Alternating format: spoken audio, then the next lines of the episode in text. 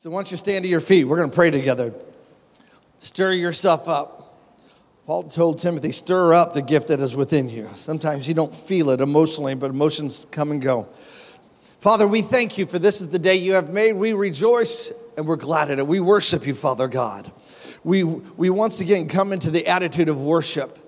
Father, I thank you. We worship you, Father God. We thank you. This is the day that you have made. This is the day. We're not going to try to move past this day to get to another day. In the midst of a day, we stand our ground and we decree with our mouth what our heart is revealed by the word and the Spirit of God that this is an important day. This is the day the Lord has made. We will rejoice. This is an opportunity for a praise. This is an opportunity to rejoice. This is an opportunity to experience you, Father God, in a special way. Father God, I thank you. We'll not discard this day. We'll not make it uh, lighthearted. We'll not just overlook it. We'll not wait for it to pass. No, we'll not hide from it. This is a day. This is the day you have made, and we rejoice and we're glad in it. We thank you for what you're doing. We thank you, Father God, for your mighty power that's being displayed to us. We thank you for what you're bringing into our lives. We thank you, Father God, for your word tells us that without faith, it's impossible to please you. For he that comes to you must believe that you are and that you are a rewarder of those who diligently seek you. So we thank you in advance of all that you're bringing into our life,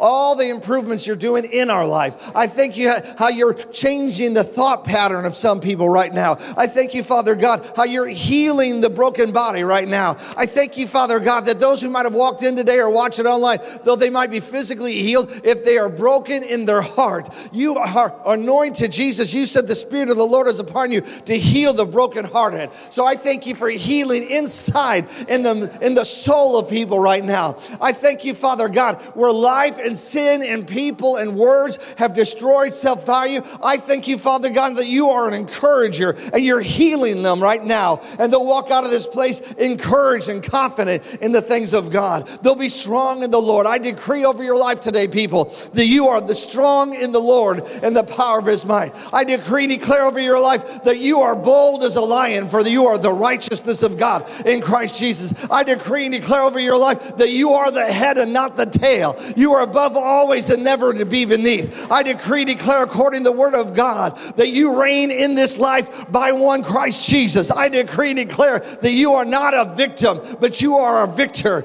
Greater is he that is in you than he that is in the world. I decree declare over your life that your position has been changed. Now let your perspective come into alignment. Your, pers- your position has been changed. Now let your perspective come into alignment. Father God, bring our perspective into the alignment of who you've called us to be. You have seated us in heavenly places. Bring, renew our mind, transform our mind as we study your word. Romans 12 tells us, let our minds be transformed. Let our world be transformed. Let our thinking be transformed as we allow our thinking to be renewed to the alignment of the position that you have called us to be today. I thank you, Father God. We praise your name, Lord Jesus. We stir up the gift of God within us. We stir up the anointing of God within us. We stir up the word of God within us. And we thank you, Father, that we, we don't have to sit quietly by, but we decree a thing and it is established. We speak your word and it will not return void. We stand on your word today, Lord Jesus. We believe your word, Lord Jesus. We believe your word, Lord Jesus. We praise you. You are the word. We thank you. We believe. We believe. We believe. And because we believe, we obey. We believe and therefore we obey. We act upon your word. That's the Hanadama. We display our faith because we act upon your word. We believe it. We say it and we are doing it. And we give you praise. And everyone shouted. Hallelujah. Now, high five two or three people. You may be seated. Hallelujah. Hallelujah. Hallelujah. Hallelujah. Say, God is good. Thank you, Jesus. That warmed me up. Hallelujah. You know, Hebrews 4, and this is not in my notes, but let me just say Hebrews 4, verse 3 in the Amplified Translation, it says, uh, talks about God trying to bring his people into the promised land. And yet they wouldn't, they wouldn't believe they wouldn't enter into his rest. And the, although it was already prepared for them, they could not enter in because of their unbelief. The Amplified says it this way. It says that God had already complete, has completed everything and is waiting for them. You can, let me say it this way. Everything that God has for us, He completed it through Jesus on the cross. Every healing, every wisdom, every idea, every protection, every favor, every answer. It's already completed. Look to your neighbor say, It's already done. It's already done. That's why the Bible says He's given unto us. He has given, not going to give. He ha- a lot of times people pray, they're thinking in their mind, their visual is, God's going to give it to me. No, no, He has given you all things that pertain to life and godliness. Now, some people water away, see, see, God doesn't give us much, and that's why you got No, no, it's already done, is what's trying to be communicated. And it's waiting for our faith to show up. When our faith shows up, then we receive it, Hebrews 11 and Hebrews 6. When our faith shows up, and so all of a sudden it's not like, God, I'm trying to work to get you. No, God's already done it. When we're praying and fasting and reading the word, you know what you're doing? You're building your faith. Faith comes by hearing and hearing the word of God, Romans 10 17. Why are we building our faith? Because we're tired of just living at the level where we've been. We're, we're, and it doesn't mean you're exhausted, but I'm just saying it's like, okay, that I know God has more in store for me. And I don't want to just stay at this level. And it might be physically, emotionally, spiritually, financially, ministry, career, whatever it might be, relationship. You're like, okay, I know God has more for my marriage. God has more for my health. God has more for my peace of mind. God has more. And so we're building our faith. Why? Because we want our faith to show up to what God already has for you today. We call it John 10 10 dynamic life. Living a life because Jesus said, I've come that you might have life. It's a quality, a zoe is the Greek word, a zoe quality of life, God quality of life. It's just not life. A lot of people are doing life. A lot of people are doing life. I like again. I like to equate it to chocolate cake, since we're all on a fast. Uh, you know, and if you, some of you remember this, Hallelujah. Uh, some cake is dry. If you ever you, you, buy it and it's like it's cheap, you know it's cheap. They didn't do the right. There's not much flavor. There's not much taste. It's kind of like ah, dry. But you go and get the right cake.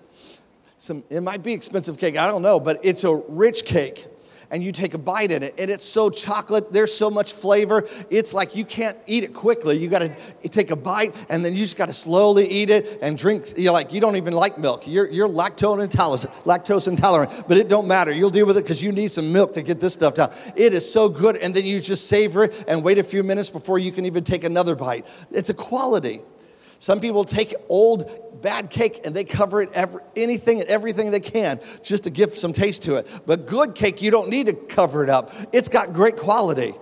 See, life in general, you got to cover it up with a bunch of stuff just to get by, to make it through, just to keep, keep your own sanity. You got to add a bunch of other additives to it, if you will, just to try to get some flavor out of it. But God's quality of life, it's so good. It's so good. It's so good. It's so good. You don't need to add all the other stuff. And then all of a sudden you begin to see that God already has provided all the other stuff because you're seeking first the kingdom of God and all this other stuff will be added. But the other stuff is not added to improve it as far as giving it flavor because the quality of life you get from God is so amazing that you appreciate you're thankful, you're grateful, but you understand with or without it, you still got a great life because of Jesus. Amen. But it's like, hey, but if I'm living here, I'm going to spend time, and as we're fasting and praying, our faith is growing. Why? Because we know that God's got a next level. And a next level doesn't mean you're at a bad level today. You don't look at your fifth grader and saying, you know, it's at the end of the fifth grade, and I, am mad at you because you're in fifth grade. No, they're at fifth grade. That's a good thing. If they stayed in fifth grade, it could be a concern. Come on, Johnny. You've been in fifth grade for 20 years. Most systems will just push them through, won't they? They don't care what they, because Johnny's not going to learn after 20 years if he's still, he's older than the teacher. We got problems. But if someone's in fifth grade, it's okay if they're supposed to be in fifth grade. Everybody's got their level. We all keep growing. Never outgrow growth. That's one of our key phrases around, around here. Never outgrow growth. Keep growing. And praise God, wherever you're at, we celebrate it. Hope Church, we celebrate what God's doing in your life. We celebrate your promotions and your successes and your answered prayer and what God is doing in your life. We celebrate that. Some churches don't. They'll get mad at you if you get too blessed. Come on. How dare you be blessed? What do you mean, how dare you be blessed?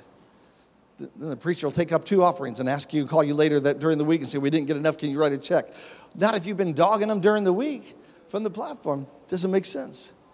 We celebrate that. But if you're at fifth grade, that's great. We don't want to stay there. We all want to go to the next level.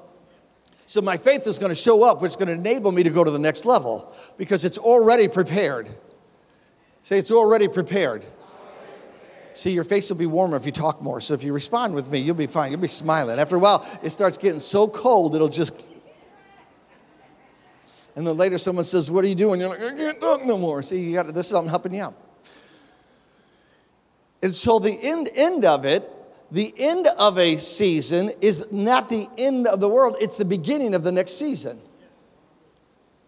When you get to the end of a situation where you're like, okay, it's time to make a change. It's time, God, I, I, I know uh, this is where I've been. I'm thankful for it, but I know that you have more. Then God has said, I'm waiting for you. It's already done.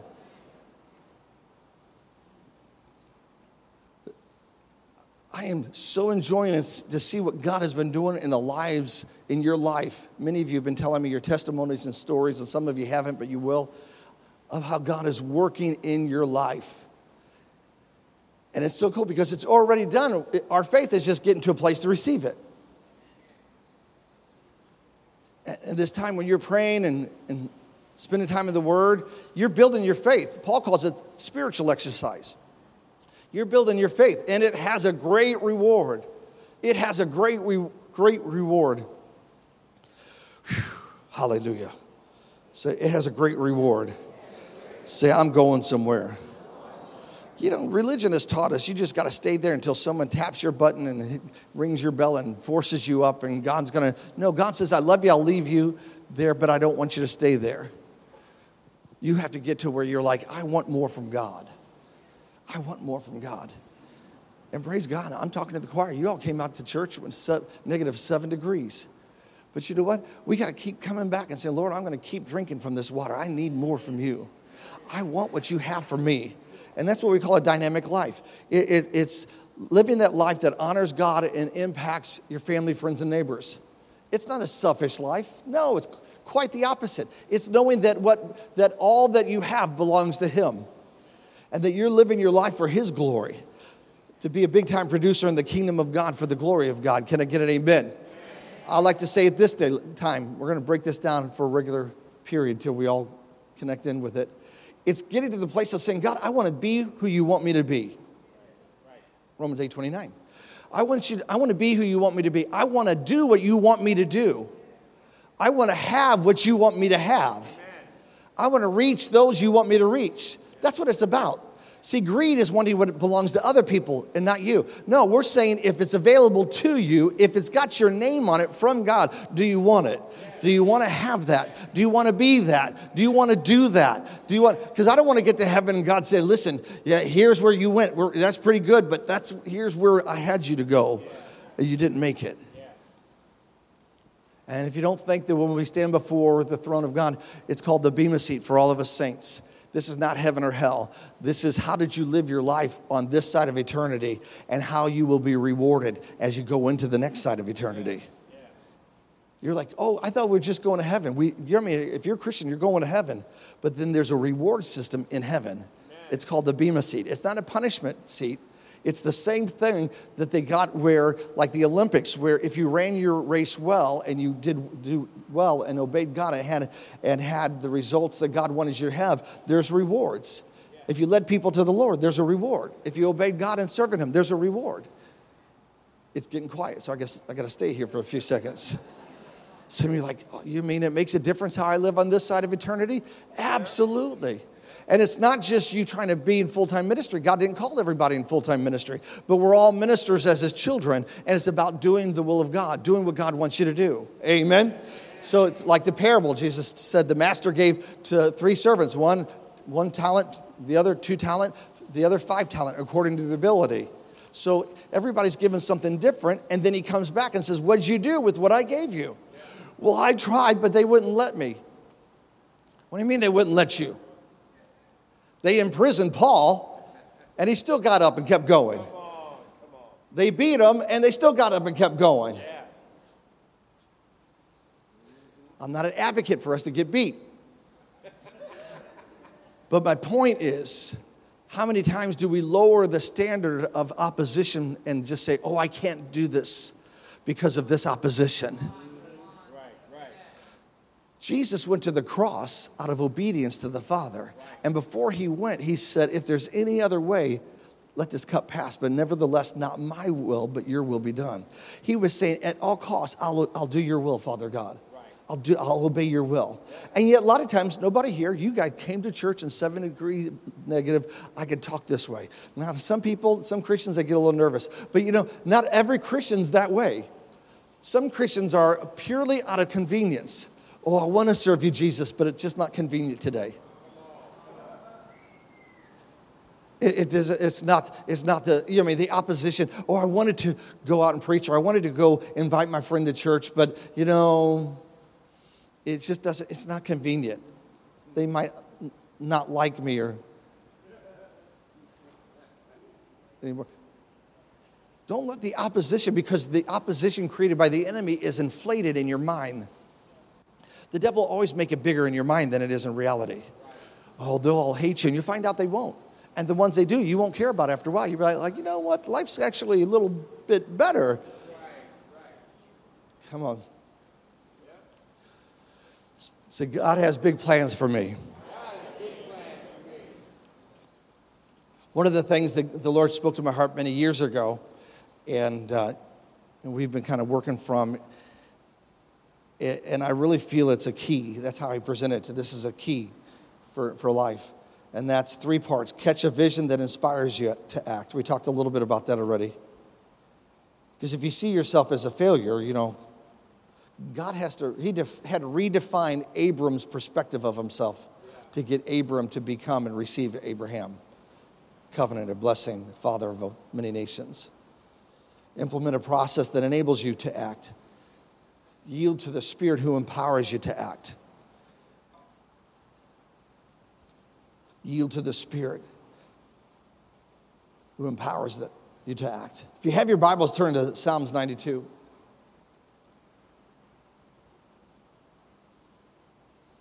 Are you still with me? Yes. Hallelujah. Hallelujah. Thank you, Father God.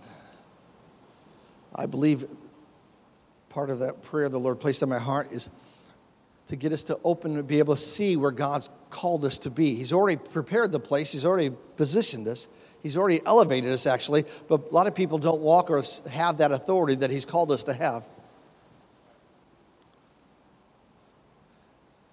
And part of it we need is what we're talking about today. Psalms 92, verse 10, Amplified says, David says, But my horn, my emblem of strength and power, you've exalted like that of a wild ox. I am anointed with fresh oil for your service. King James says, I will be anointed with fresh oil. David's an interesting character. I love studies on David, the individual, uh, because talk about a rags to riches story. And it's amazing how the Bible has them write all the stuff, even when they mess up and do stuff wrong. Uh, so it's just not a hurrah victories. It's like the real deal. Here's what's went on in their life. But David's stories, I mean, most people know that he's written Psalms. That most people know the story of David killing the Goliath, uh, the giant. Uh, they know how David uh, killed the lion and the bear, his father's sheep. But a lot of times they miss out. He was a man after, the Bible says he was a man after God's own heart. He was the second king of Israel and Judah. He regained and brought back the Ark of the Covenant. You know the psalm where it says, David said, the, secret, the, He that dwelleth in the secret place of the Most High? Some rabbis believe that actually what is happening is David, because David had a tent for the Ark of the Covenant. And on the Ark of the Covenant, above it would be the glory of God, the presence of God. And that's why the high priest, when they finally got it built, only the high priest could go in once a year. But during this timeline, uh, they were moving it. It was like in a tent. And because it was in a tent, uh, David had access to it. and no one really, no one could touch it. One guy tried to touch it when it looked like it was falling, and uh, and he died. It's like the real deal stuff. And so they had these poles, and God told them, if you want to move it, this is how you move it. And uh, so it was sacred, it was powerful, it brought uh, victory over the enemies of Israel. And so, to the point that even the, the enemies, you know, said, Hey, we got to get a hold of that. They just thought it was the most amazing weapon. Boy, were they mistaken for other things. But anyway, uh, because you can't imitate, you can't get a hold of what God is doing and trying to make it yours if you're not serving God. That's a dangerous thing. Did you hear me? That's a dangerous thing. What's happening in the church world, uh, and I'll just take a few seconds. What I, one of the things that's happening in the church world is people who used to be right with God, who are no longer right with God, trying to get a hold of the power of God. And it's a dangerous thing. Because you want to make sure you're living for Jesus if you want to operate in the power of God. Get hold of it some. Uh, anyway, so let me get back to my thought. So, David, uh, some rabbis believe that what he was actually saying, where he said, He that dwells in the secret place of the Most High shall abide under the shadow of the Almighty. Think of a shadow. Think of a shadow as created by an object that's in between you and that a, a powerful light source or light. And so some rabbis believe that what David was doing is he had learned how that he could crawl under this, where they had the Ark of the Covenant propped up, and he could crawl under it and lay on his back and look up and see the glory of God. He that dwells in the secret place of the Most High God shall abide under the shadow of the Almighty. I will say of the Lord. Whew, that's a good psalm. And he'd be, lay there and begin to think about God and see the presence of God and begin to declare who God is. I will say of the Lord. David had some amazing exploits. He was the second king of Israel. And a lot of people don't realize that even to this day, Jerusalem is called the city of David. Thousands of years later, can you imagine doing something in your life where you conquered or, or became the, a governor or whatever it was, and they named the city after you, and thousands of years later, they still call it your city? It's through the lineage of David that Jesus came.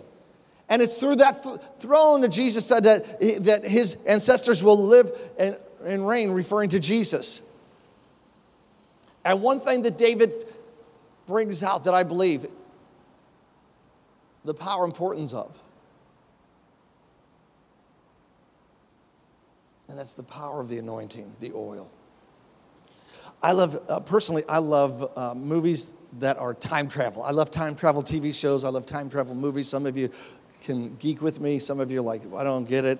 Uh, I, I just love the whole paradox of shifting. I mean, like, if you can go back and see your great great great grandfather and then you accidentally pushed him off a cliff and he died. Would, and he died. If he died think about it, if he died then you wouldn't have been born right? And if you weren't born then you couldn't go back and push him. Right? All this paradox stuff. I like the, the depths i mean the twists and turns and uh, I mean, I always thought if I ever got a chance to go back in time, you know I mean?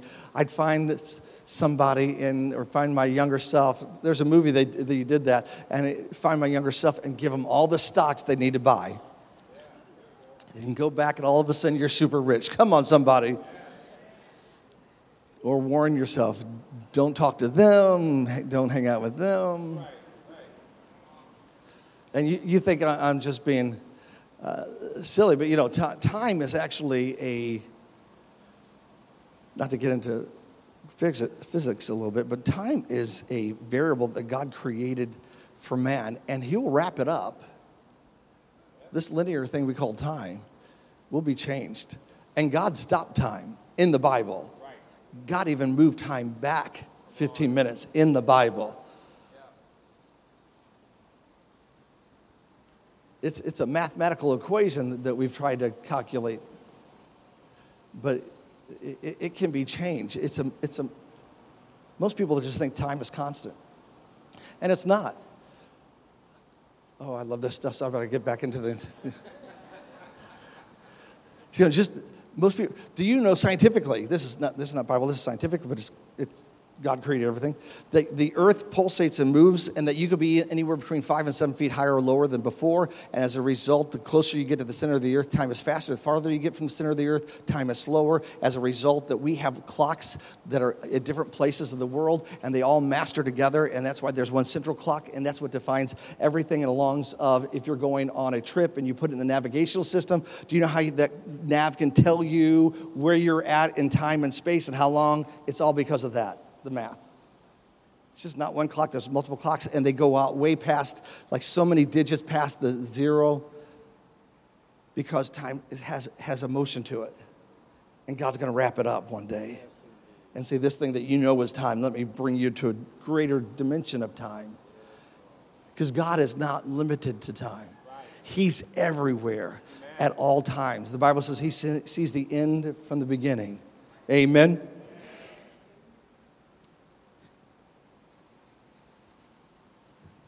Some of you are like, if I can go back, get 10 minutes of my time right back, because I don't care about movies. But anyway, it, it, I like time travel movies. And if David would come back, if, if we could time travel David into our time frame, I wonder what he would say. I wonder what he would say. I think that's why Revelation seems so obscure to us, is because it, it looks kind of scary, but it's not necessarily scary because what, what if it was God saying, Here, John, I'm going to pick you up and I'm bringing you to the future? How does, some, how does somebody in John's time frame, Bible time frame, come to a modern future time and describe a helicopter? Yeah. A plane flying over? So go back and read Revelation and look at it. And when it talks about, you know, I mean, the roar and, and all the wings and the face, you know, I mean, take in consideration, maybe he's trying to communicate what he has seen, but he's never seen before.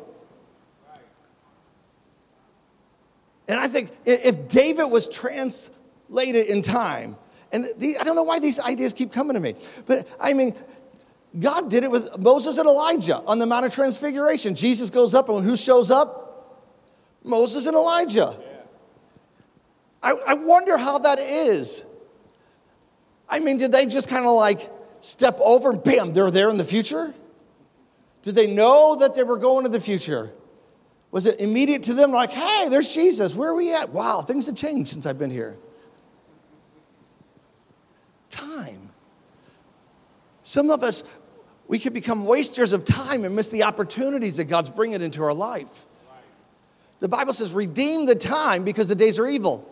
Because we think if I miss a time, an opportunity, oh, God will understand and He'll give, me, give it to me again. And many times there won't. Because if you don't pray for somebody when God asks you to pray for them, you might miss the opportunity where their healing was available and they might pass away. And then you're like, oh, I wish I would have prayed. And that's true, but we can't go back in time. Don't miss the time, the opportunities that God brings into our life. Oh, I'll do it later. I'll serve God later. You might not have later. Matthew 25, there will be a time when the door is closed and those that are outside can't get in. We're like, oh, I, I got plenty of time. You don't know what you have. You can't, pre- you can guesstimate what you think's in the future, but you don't know. Oh, I never saw that coming. I get it. That's why, because we don't know. We can have the Holy Spirit show us things, but if you're not serving God, don't miss the time. Don't miss the opportunity. This is the day. This is the day of salvation. I'll wait to serve God. I'll wait to reach out to people when I get this, when I get this education, when I get some more training, when I have the right. And we look for the mix of what we think is necessary for us to step into God's idea, opportunity for us, and we miss the time, the opportunity. We miss the opportunity. Why? Oh, because we just think time is no big deal. Time is valuable. Time is valuable. Say, time is valuable.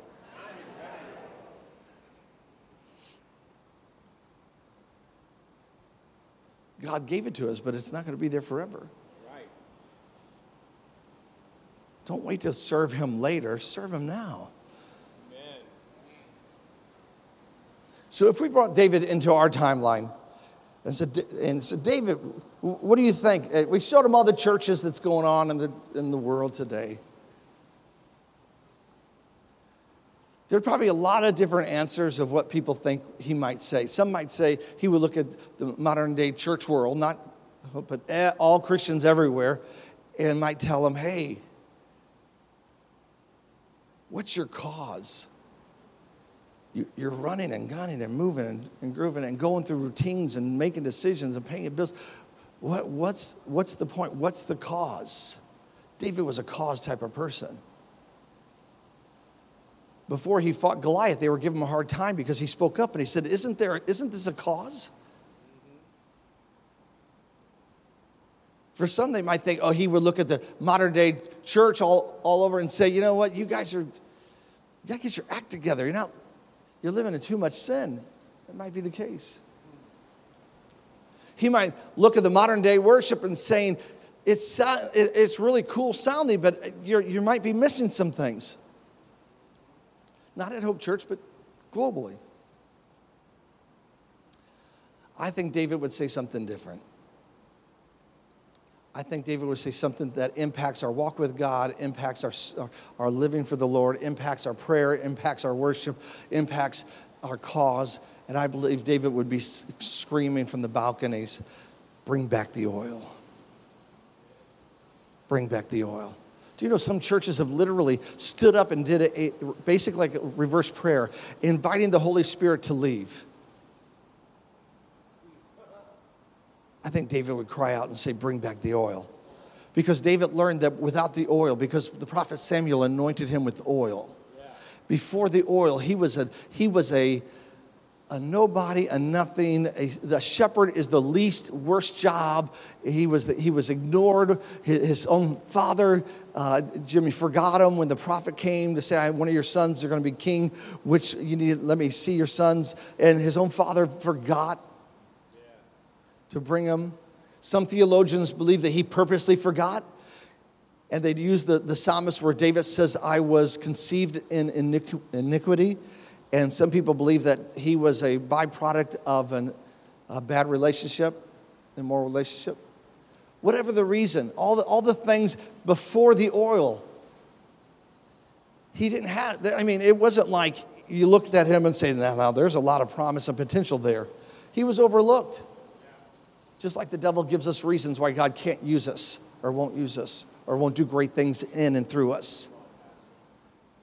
But in, the, in one of the prayers services we had this week, you know, uh, the Lord really pressed upon our heart. In the kingdom, there is no waste. Jesus told the disciples, gathered all the fragments and nothing be wasted. There is nothing. The devil will tell people that they're insignificant, but Jesus said, I shed my blood for you. You are of great value. But I'm telling you, in the kingdom of God, there is no waste. God wants to use all of us. Don't let the devil tell you that you have no value. But even if he's got you convinced, let me approach it from a different side. God can still use you if you make yourself available. And David was David had no great achievements, no great anything until the oil. Once the oil, once he got the anointing, things changed. Once he got the anointing, I, I, believe the songs totally changed. Once he got the anointing, he became bold as a lion and was able to kill a, a lion and a bear and then a giant. Once he got the oil, he became king of a nation, king of a pe- leader of a people. Once he got the oil, he was able to go after the, the Ark of the Covenant. Once he got the oil, he was a whole different person. It was the anointing, it was, it was the oil of God that changed it. And just so we're all on the same page, because I know some of you maybe are just coming to church, maybe just got saved, some have been saved for a long time. It, the oil is, a, is an example, a metaphor. It's a metaphor of three things it is the presence of God, it is the ability of God, and it's the power of God. Say the presence of God, presence of God. the ability of God, ability of God. and the power of God. David learned that if he wanted to do what God wanted him to do, he needed the oil. If he wanted to be who God wanted him to be, beyond his best, he needed the oil. If he wanted to have what God already had for him to have, he needed the oil. And I think that cries out to all of us because we can get great ideas and say, okay, if I just work harder, God wants you to do something because faith without works is dead. It's not sitting in your easy chair and say, I'll pray a little bit and it all just unfolds. No, you have to go after it. The kingdom of God suffereth violence and the violent taketh by force. Hebrews 11 tells us, and they, uh, they subdued kingdoms and obtained the promises by their faith. They obtained them, they went after them. They didn't sit back and say, I know you love me, Jesus, and everything, just let the truck back up. Beep, beep, beep. The truck of heaven is bringing me something today. I don't know. No, no, no. You got to say, God, I'm so hungry for you. I want to put into action your plans. I want to do what you've called me to do. I want to be who you've called me to be. I want to have what you called me to have. And you look at the devil and say, Listen, you have tormented me too long. You have been a disruption to me too long. I have bowed my knee to the problem or obstacles or pressures or issues that the world has brought too long. And all of a sudden you get a revelation of who you are, that you are the light of the world. And Isaiah 60 says you begin to arise and shine because the light of God, the light and understanding of his word has come to you because the oil of heaven, you begin to experience the presence of God, the power of God, and the ability of God, and realize that your prayers don't have to be within the confines and the boundaries of what you can make happen, but you can begin to dream the dreams of heaven and say, God, paint a picture of me, who you want me to be. Paint the picture of what you want me to do. God, paint the picture. You want me to ask for in prayer, but show me how to pray. Teach me. Give me what you want me to pray for. And you'll be surprised how the Spirit of God will begin to birth the ideas in you that seem impossible, that will cause somebody to laugh at you. Listen, that's why you're not called to tell everybody everything. But if you call, if you tell somebody something and they laugh at you. Don't worry about it because that's a good sign that you are on the right track. Because David's own brother laughed and mocked at him. But when Goliath fell, David's brother had to shut up about him. You can't argue once it's over. They might try to discourage you, but don't let the discouragers have their way. Rise up in who God's called you to be and say, I'm going to be that man or woman of God that called me to be. I'm going to be who God wants me to be. I'm going to do what God wants me to do. Before I take my last breath on this side of eternity. I don't care where you are at in the race of your life. I'm you might only have one lap left. I want to encourage each and every one of you. Have it in your heart before I take my last breath, before I step into eternity. I'm going to run this rest of my race with everything I got. Paul says, run it as, as, as if you're planning on winning it. I'm going to run it. I'm going to give it everything. I'm going to be all in. I'm not going to hold anything back. I'm not playing a game. I become serious with this. I am doing what God's called me to do. I'm going to be who God, God called me to be. I'm going to have what God called me to have. Hell doesn't like it. I don't care. Hell or high water, I'm going to get from heaven what God wants me to have. I'm going to do what heaven's telling me to do. If you believe that, take the next 30 seconds and give him praise. Hallelujah. God will dream big dreams for you.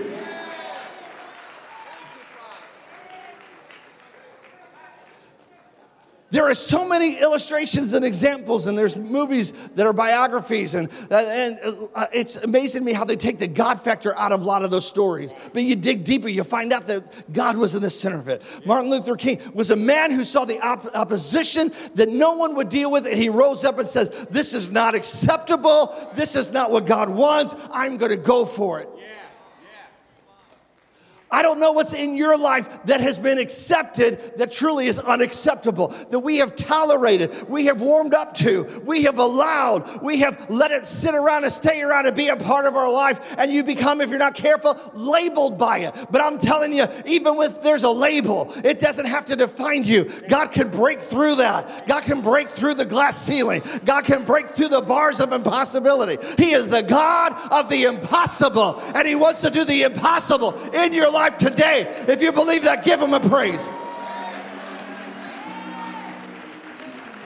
Hallelujah. He is the God of the impossible. All things are possible to him who believes. Shh. The presence of God. The oil represents the presence of God. Acts 10 38. How God anointed Jesus with the Holy Ghost and with power, who went about doing good. How God anointed Jesus with the Holy Ghost. It's the presence of God. The Messiah. Most people don't, eh, when they first get saved, don't realize Jesus Christ. Christ is not his last name. Christ means the anointed one and his anointing. Listen to me, church. This is going to sound a little out there. Put it on the back burner, but I just want to encourage you because I believe we're in the last days. And Jesus said in Matthew 24, many will say, Christ is there and Christ is there. Careful when people refer to, to Jesus as Christ because they might not be referring to the same Christ as you know.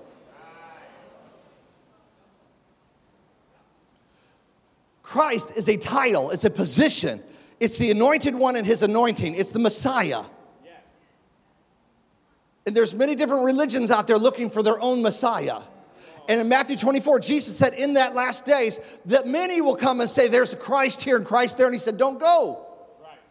Because they're not. So when people are like, Oh, we're serving Christ, I'm serving Jesus. Right. You're like, Well, that, that's splitting hairs. It might be to you, but not for me right? If you're if you're playing in the NFL, if you're playing in a in a major sport, if you're running in the Olympics, whatever, you have to change things differently.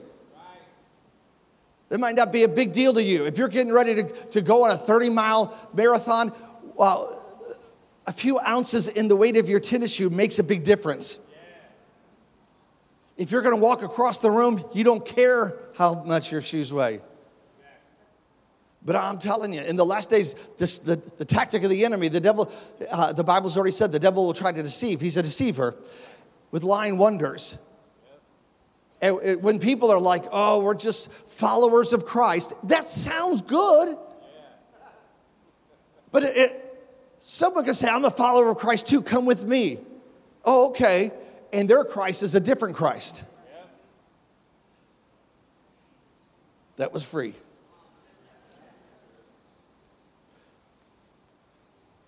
They can imitate a lot of stuff, but they cannot imitate the presence of the Holy Spirit. They can, they can imitate lights and sound and skills and emotion, words, but if you're in sync with the Lord, you know, something on the inside would be like, something's not right. They're saying the right words, but something's not right. I'm hearing what sounds should be encouraging, but something's not right. The Holy Spirit will show you. You know I mean? There's even there's, there's, get back. The presence of God. The presence of God. It's the power of God. Isaiah 10 27. And the burden will be removed, the yoke will be destroyed because of the anointing. The anointing is a burden removing, yoke destroy. What does that mean? Well, they would take a yoke that would wrap around the ox's neck and it would allow the person to, uh, to work them and move them and direct them and plow the field or whatever they needed them to do. And they were uh, they weren't free to go where they wanted to go because they were under the yoke of something.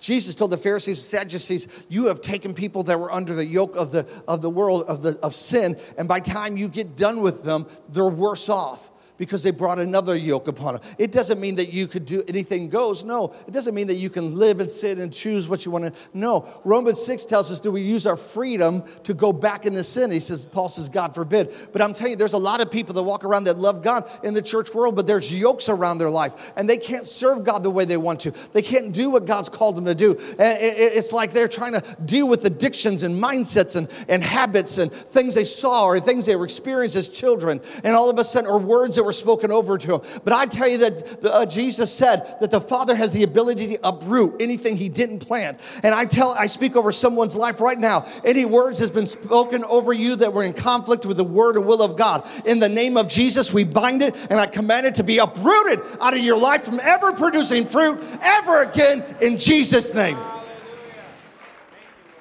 It's the presence of God, the power of God, the ability of God. Jesus, quoting Isaiah in Luke 4, uh, verse 18, he said, The Spirit of the Lord is upon me because he has anointed me to preach, to declare. I like to say it this way The Spirit of the Lord is upon me because he, the Holy Spirit, has anointed me to do something. Yes. To do something. Right. He's anointed me to do something. Right. He's anointed me to do something. Right. We're just running to the something and we need to get the anointing before we start with the something. A lot of people in church world see God do something with someone and they're like, that's cool, I'm gonna do the something. And the world's filled with Christians doing the something and they get exhausted, they get worn out, and they don't see the results and they wonder what's wrong. It's because they're doing something, but they aren't doing the right thing because you have to get the anointing for this Jesus said, Not everybody will enter the kingdom of heaven, but those who do the will of my Father.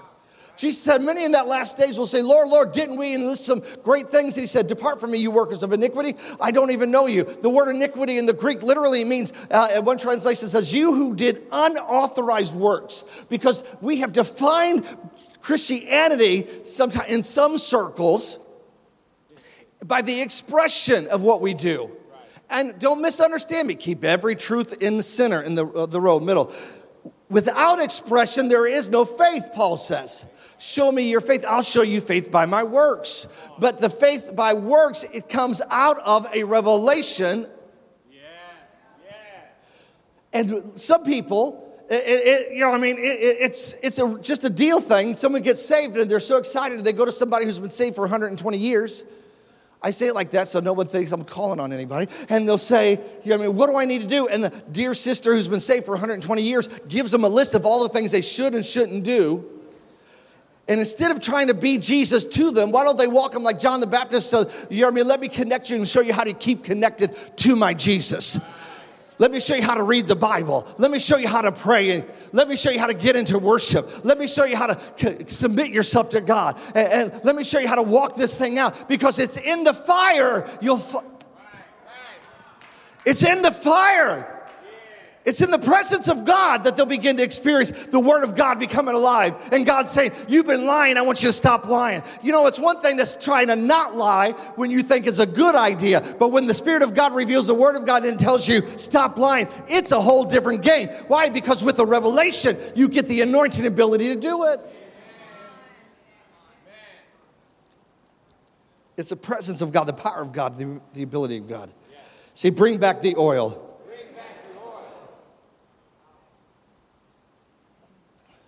David said, I will be anointed with fresh oil. I think David would be screaming and shouting from the rafters, Bring back the oil. Praise God for this other stuff. I'm not diminishing the lights and the cameras, and we have that, or the programs and events, we have that, or the outreaches, we have that. But if that's the key, I think we miss out. We all individually and corporately, corporately we need the oil. We need the presence of God in our life. We need the power of God in our life. We need the ability of God in, our life. Other than that, everything seems two dimensional and you're on the outside watching. But when you experience what God does, it brings up a whole nother dimension. Bring back the oil. 1 Kings 19 19. God had told Elijah, I want you to go anoint, and, and gave him three people, and one of them was Elisha. And he found Elisha Sometimes we miss the details. He found Elisha successful in business. He had 12 oxen groups, and he was leading, he was, he was running the 12th one. In a time that there had been a famine, so to have just any animals alive, might as well something you're plowing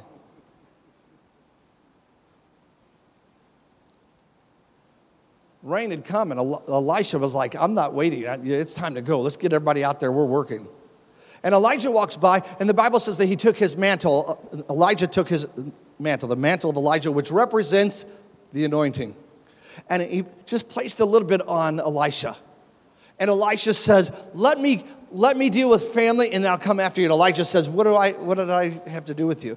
Elijah didn't try to convince Elisha. He didn't, you know, a lot of times we, we try to convince people to serve God. You can't convince people to serve God. That's in the realm of reason and logic. It's got to be a heart revelation. You? And there's a balance here. Because some people are like, oh, all I need is the presence of God, but they have no word and no structure. And without the word grounding you, you become flaky as a nut. Oh, I'm so hungry. I need the presence. Yeah, but they have no time in the Word. They don't walk out the principles of God's Word. They don't obey God. Everything's a free form and they just float around. It's like a bottle rocket without a stick. The more power, the longer the stick and stronger the stick's got to be. You need them both. We need the Word and we need the Spirit Word without the Spirit, you'll dry up. I didn't say that, the Bible says it. It says the law without the Spirit brings death. Have you ever met somebody in church that all dried up? No life, no smile, no anything. No, you know what I mean? You're like, what? sitting on the front row. No, expense, no, you all stay where you are. Sitting on, nobody here in the front row. Sitting on the front row for 120 years. No, you guys have a lot of life. You're fine. Sitting on the front row for 120 years, and they're all dried up and angry and like bitter. And then they tell somebody, I've been serving Jesus for 120 years. Would you like to know him? No, not that Jesus. Something not right. Because we need, I mean, there's people who can quote the Bible, and you're like, man, they know the Bible, but there's no life. Because it's all intellectual to them. And they have the facts, but they have no hard understanding, Matthew 13. The word, the seed of the word has to be revealed, Psalms 119. The entrance, the unfolding of his word brings light, it gives understanding. It's that understanding that uh, Matthew tells us 13 that it, that it gives goes into our heart. Without the understanding, all you got is information, you explain it, but nothing to obtain it. So we need the Spirit, we need the Word. I will be anointed with fresh oil. So Elijah walked up to Elisha and just touched him with the anointing and just walked on. And Elisha said, he said, okay, he, I'm gonna, he was gonna make sure he didn't go back. So he went and killed the oxen, created a fire and fed some people and then he went off to Elijah. He, and he began to pursue the anointing. The anointing was so tangible, and uh, even under the old covenant, that it caught the attention of a successful businessman and said, I'm going to give up what I have because there's something greater that I don't. I've just been exposed to something. We have in the church world, a lot of times we try to get people to serve God out of reason and logic, and it don't work that way. It's got to come out of an experience with God. It's got to come from the experience of the, the Spirit and experience with the Word together.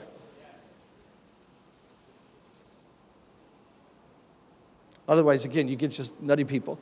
I don't have to listen to the word. I'm being led. I had one person tell me, I don't even need the word you because I have deeper revelation that's above the word of God. You're wrong. You're wrong.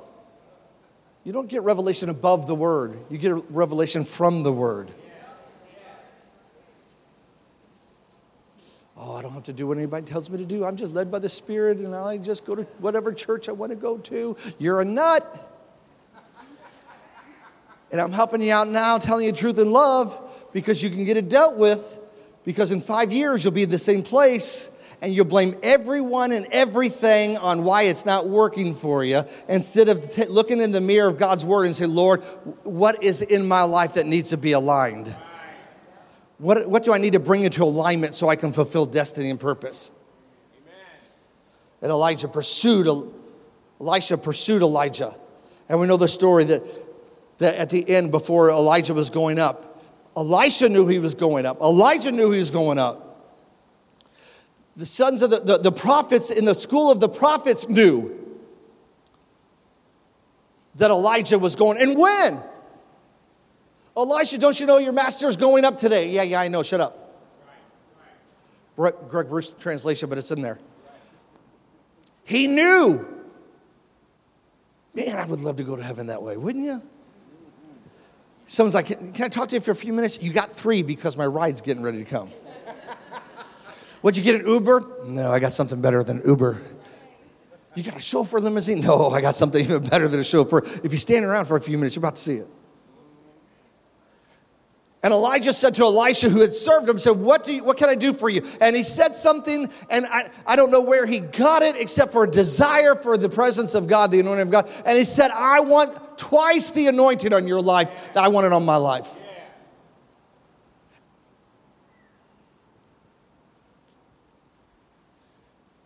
And later on in life, Elisha was approached. Let me close with this. Elisha was approached, and he got that double anointing, by the way. And Elisha was approached by a widow. Her husband was one of the sons of the prophets, the Bible says. He was in great debt. Some theologians believe that the reason he was in debt is because of the famine and that he was going into debt to keep the to feed the other prophets. And because of the debt, the creditors have shown up, and during that time frame, they just didn't foreclose on you. They took your children as servants until the debt was paid off. And she shows up and says to the to the prophet, You know my husband, how he feared God. And now he's left me in debt, and the creditors are here to take my sons. And the prophet of God says to him, What do you have? See, some of us are looking for grandstand opportunities. We got to begin to look at what God brings into our life. Amen. What do you have? I don't have any opportunity. Many times the opportunity is right in front of you and you're just overlooking it. You're moving it around. You're trying to get around them looking for the opportunity of God, and God brought the opportunity in front of you. I talked to one person and then they were like, "Man, I just don't get any opportunities to preach." I said, "You got uh, you got a camera? You got a phone? Preach three times a day online." Right. There you go. There you go. What do you have? And she says, "I have nothing but a little bit of oil." God starts with where you're at, what you have. Quit looking for grandstand opportunities. Because if you're faithful in the little, you'll be faithful in the much. Some people, they're like, I'll only activate for God all in when it becomes much. It'll never be much for you because you got to be all in when it seems like you have nothing. And in the nothing, you're God saying, God, I had a hunger for you. I'm coming to you. I don't have anything. And God begins to realign your vision.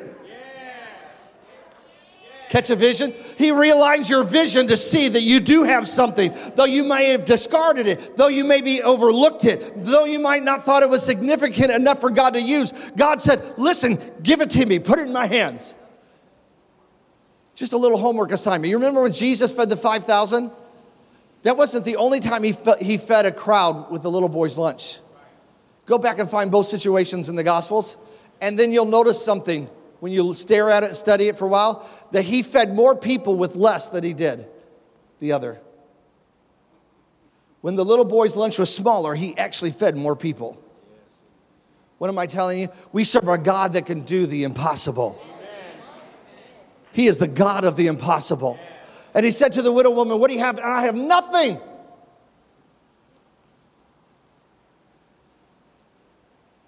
Pastor never asked me to preach. I remember preaching to an empty parking lot. Time and time, writing sermons that no one would ever hear. Well, I think I'm past that. No, you're older than that, but that doesn't mean that you're past that. You still go through the process, even though you might have started late in the journey. But it doesn't mean that it's, you're insignificant. God has a responsibility for all of us. Can I get an amen? What do you have? I have nothing but a little oil. He said, I want you to take it and I want you to do something, Greg Bruce translation. I want to do I want you to do something that will make no sense to your logical brain. What is that? I want you to go borrow. Go borrow. You don't understand. I'm in debt. The creditors are coming.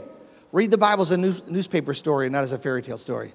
The creditors are coming. Who's going to loan me anything? I want you to go borrow. Borrow is what got me in this problem anyway. I want you to go borrow. It's different when you do your doing something than when you're doing God's thing. People strive for the something. Remember that we talked about that earlier. I want you to go borrow, and I want you to borrow not a few vessels. Go borrow. Okay, we, we borrowed a bunch of stuff. Now what? Now go into this room, close the door behind you and your sons, and I want you to take the little of the nothing you had, and I want you to release what you thought was nothing, and watch God do something as you begin to pour it into the empty pots. Something's gonna happen. I don't believe the miracle happened when she looked into the little pot of nothing. It was something that she could hold, and she began to pour it. As she leaned over to pour it, when you pour something, you just don't set it. You have to turn it. You have to realign it. You have to. Are you listening to me? You have to get it into a different alignment. For us to get into the alignment of God's assignment, we might have to get into a different alignment, and we reposition ourselves to a posture of being someone who's pouring. You got to realign to be in the posture of a pour. As long as you're in the posture of God, give me, give me, give me, you'll miss out on the multiplication of the miracle because the multiplication of the miracle doesn't come from you wanting, it comes from it comes from you being in a posture to pour. That's the Bible all through it. Give and it shall be given unto you. Draw near to God and he'll draw near to you. Do unto others and it'll happen unto you. What is it? Quit sitting there empty saying, I need, I need, I need. And say, God, show me. Well, I don't have much, but what I have is available. Show me the opportunity. Help me redeem the time. And I will position myself into a posture of pouring. And the miracle of multiplication is in the pour. Amen. not in the pot. God, I'm holding this pot. I see nothing. It still looks like nothing. It doesn't feel like anything more than what I had yesterday. And God said, You're not in the right position. What do you mean? I'm holding the pot. We got the empty pots. We're in the room. The door is locked, but you're still not pouring. Well, wouldn't it get heavier when I pour? No, because what I want to do, you can't handle in your strength. And I need you to be in a position to pour so that what I'm going to do, you couldn't carry the weight of all the oil that's coming. You can't carry the weight of all the oil that I'm getting ready to pour out. So all I do is give you what you can handle. But if you believe me, I'll do more than what you can handle. Yes, yes. And she began to pour. And the Bible said when she began to pour, the oil was multiplied. And the oil filled one container and filled another container. And I know I'm going long, but I'm getting into something. You can leave and come, whatever you want to do. And she would pour into the other container. And finally, she screamed to her sons, Give me another container, which means she was getting into the pour. Because once you get into the process of pouring, you don't want to stop. You're like, I just got a hold of something. Some of you are like trying to be polite with the things of God. No, you got to be a pit bull with the things of God. I just found out something. I just found out that this thing works. I just found out that this word is true. I just found out when I give, I receive. I just found out when I obey, God works. I just found out my prayers. I got a hold of something. Don't give it up. Don't cast pearls before swine. Hang on to what God's given you. Don't let it go. Don't forget it. Keep it in your life.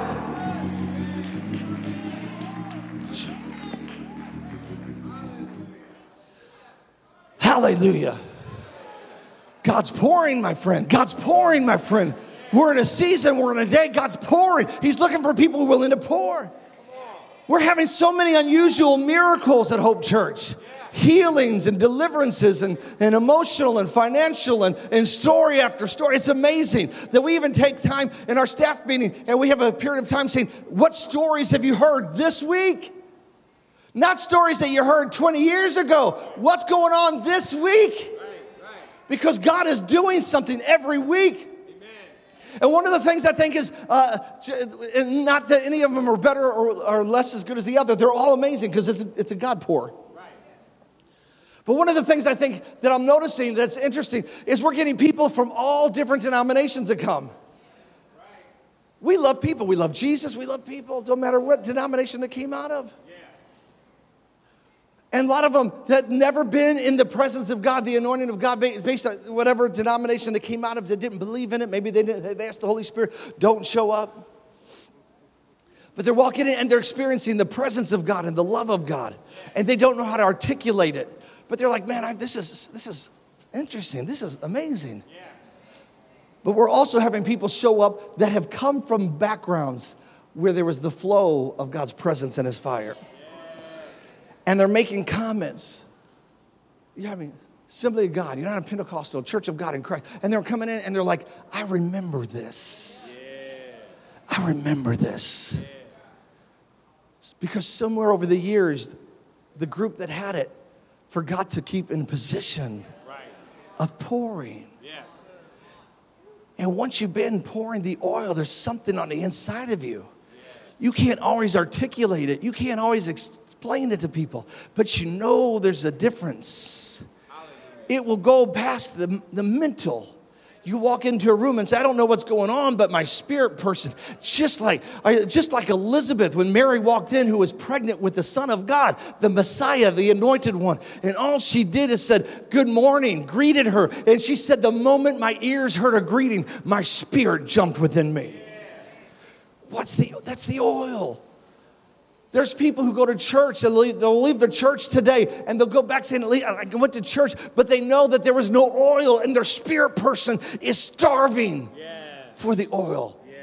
And they may or may not come into this house or to another church that flows in the anointing, but they might cross your path. Yes. Don't miss the opportunity.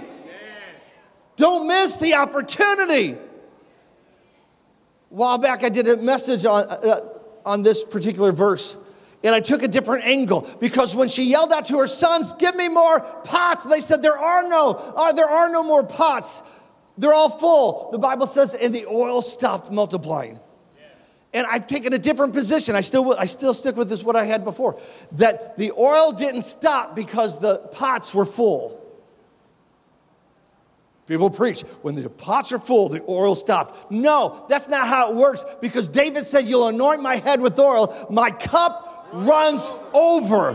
He is El Shaddai, Elohim. He is the God of more than enough. He is the God that cannot be contained. The miracle didn't stop because the containment ceased. The miracle stopped because the woman thought there's no other reason to pour, and she changed her position.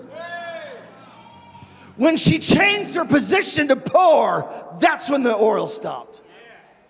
Because in her mind, she thought there's no other place to go. But if she would have got a hold of this idea of who God is and say, wait a minute, it's pouring and it keeps pouring.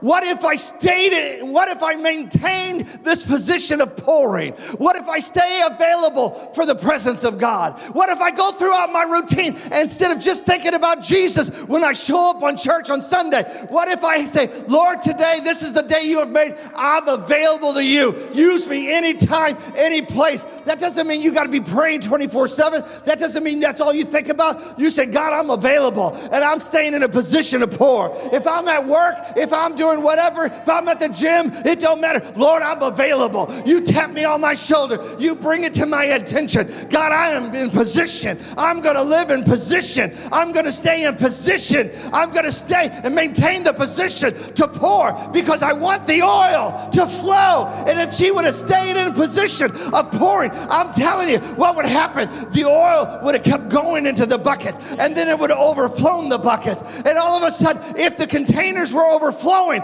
it would get to the ground. And after a while, it would saturate the ground. And after that, it would move outside the room. And after that, if you keep pouring, how much does God have? I'm telling you, the God we serve is God of more than enough. His power is without measure, David said. You cannot measure it, you cannot count it. Is anything too hard for God? There is nothing too hard for God. He can raise the dead, He can bring and create life, He can create the heavens and the earth. There is nothing. And if He wanted that oil, if she would have kept believing, because the sight of her believing was in the posture of her pour.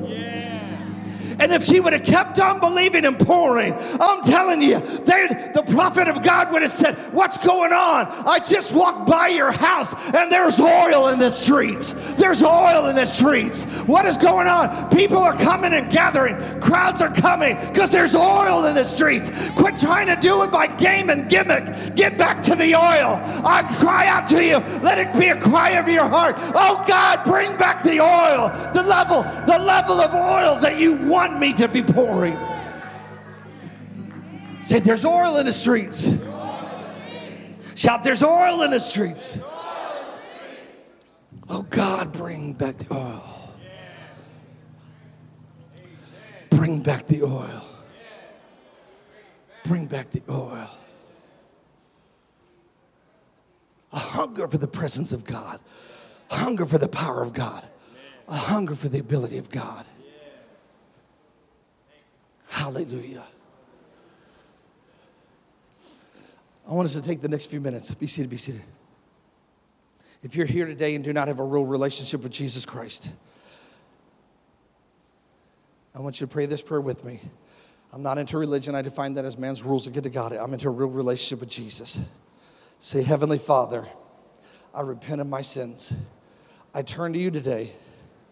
I believe in my heart and I confess with my mouth that Jesus Christ is the Son of God, that He came to this earth in the flesh, died on a cross for my sins, was buried for me, and on the third day rose again for me.